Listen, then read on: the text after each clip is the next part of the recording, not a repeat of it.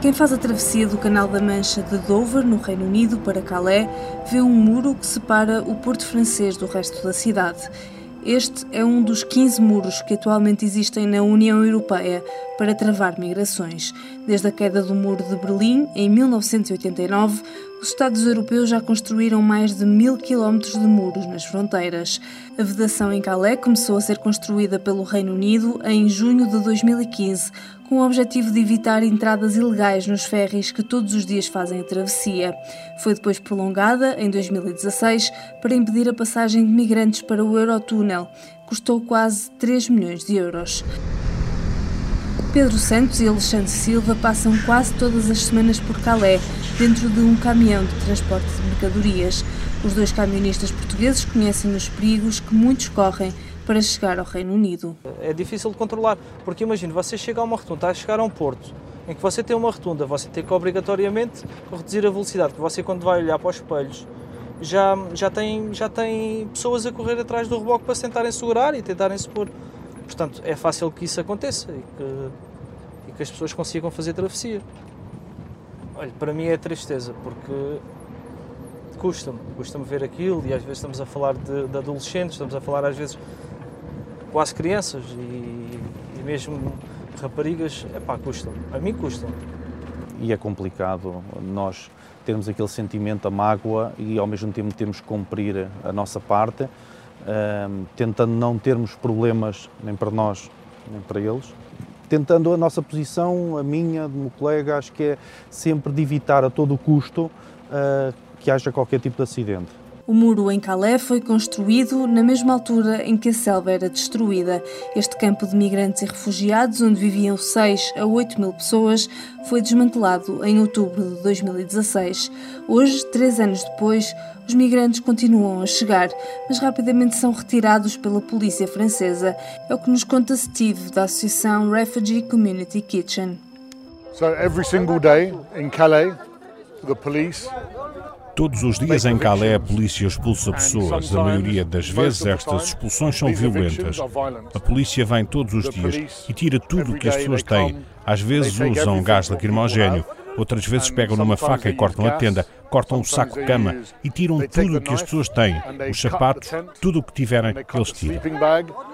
And they take everything what people have, all their shoes, whatever they have lying around, they take it. À chegada a Calais, a Renascença encontrou um protesto de refugiados contra a violência policial. Um dos manifestantes é Sharaf, da Eritreia. A polícia vem a cada dois dias e tira a tenda, retiram-nos e começa uma guerra. Eles tratam-nos como se não fôssemos humanos.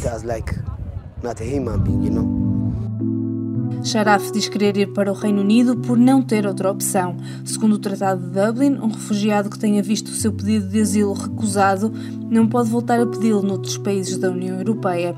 A exceção é o Reino Unido, que não participa em políticas da União em matéria de imigração e asilo. É tudo por causa de Dublin. Toda a gente que foi rejeitada em algum país europeu vem para aqui porque a única esperança é a Inglaterra. Talvez eles possam aceitar-nos lá. Se eles nos derem os papéis, podemos viver em qualquer lado. Nós precisamos de um futuro, precisamos de uma oportunidade. Steve diz que não há justificação para a forma como atua a polícia francesa.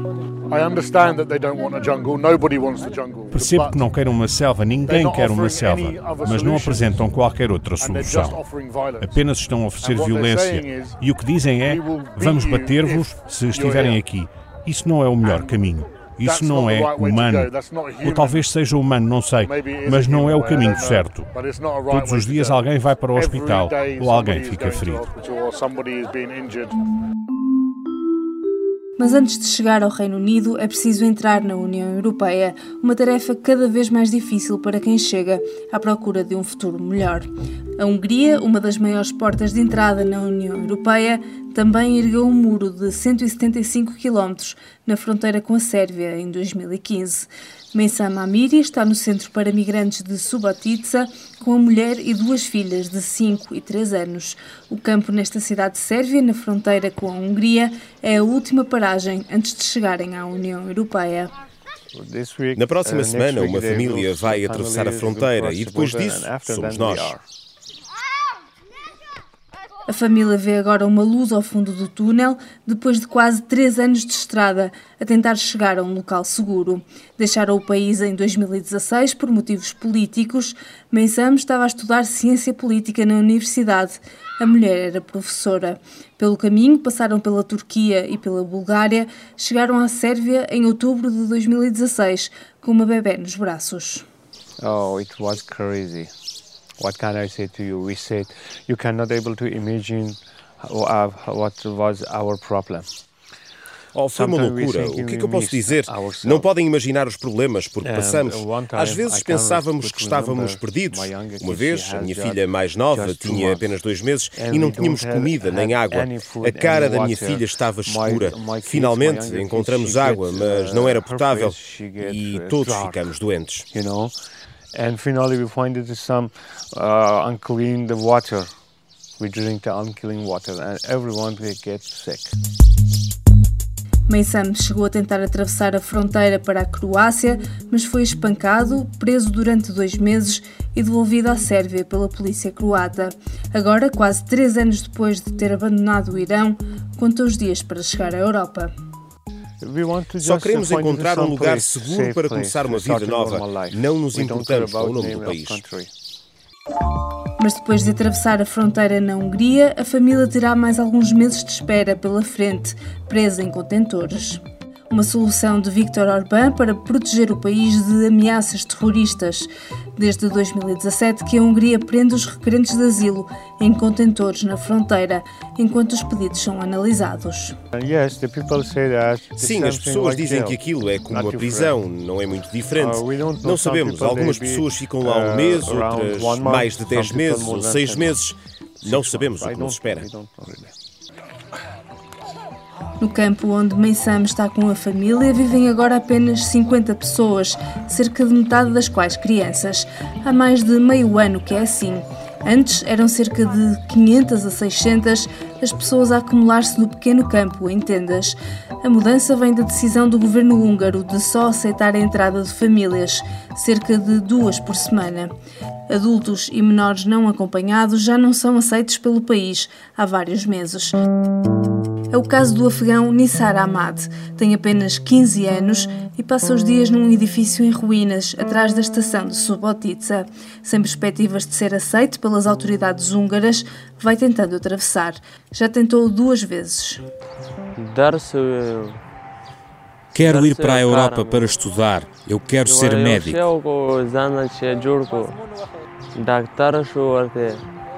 Nissar não sabe falar inglês, mas vai sendo traduzido com dificuldade por Ikmatula, também afegão de 20 anos.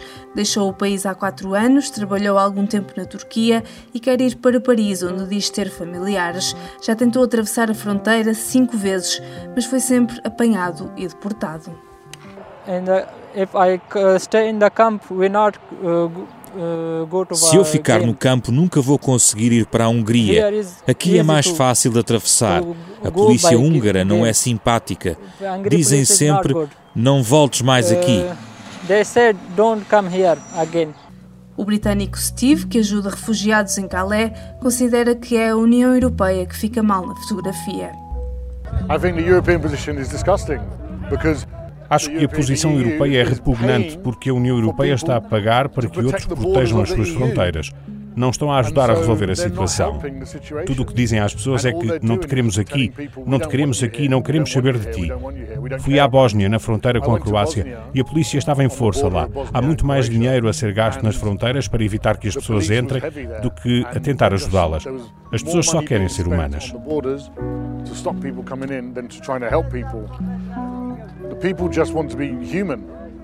Em 2018, os países comunitários registaram mais de 580 mil novos pedidos de asilo, o que representa menos de metade do pico histórico de 1,26 milhões, verificado em 2015. Desses deram aval a mais de 300 mil, uma quebra de 40% face ao ano anterior.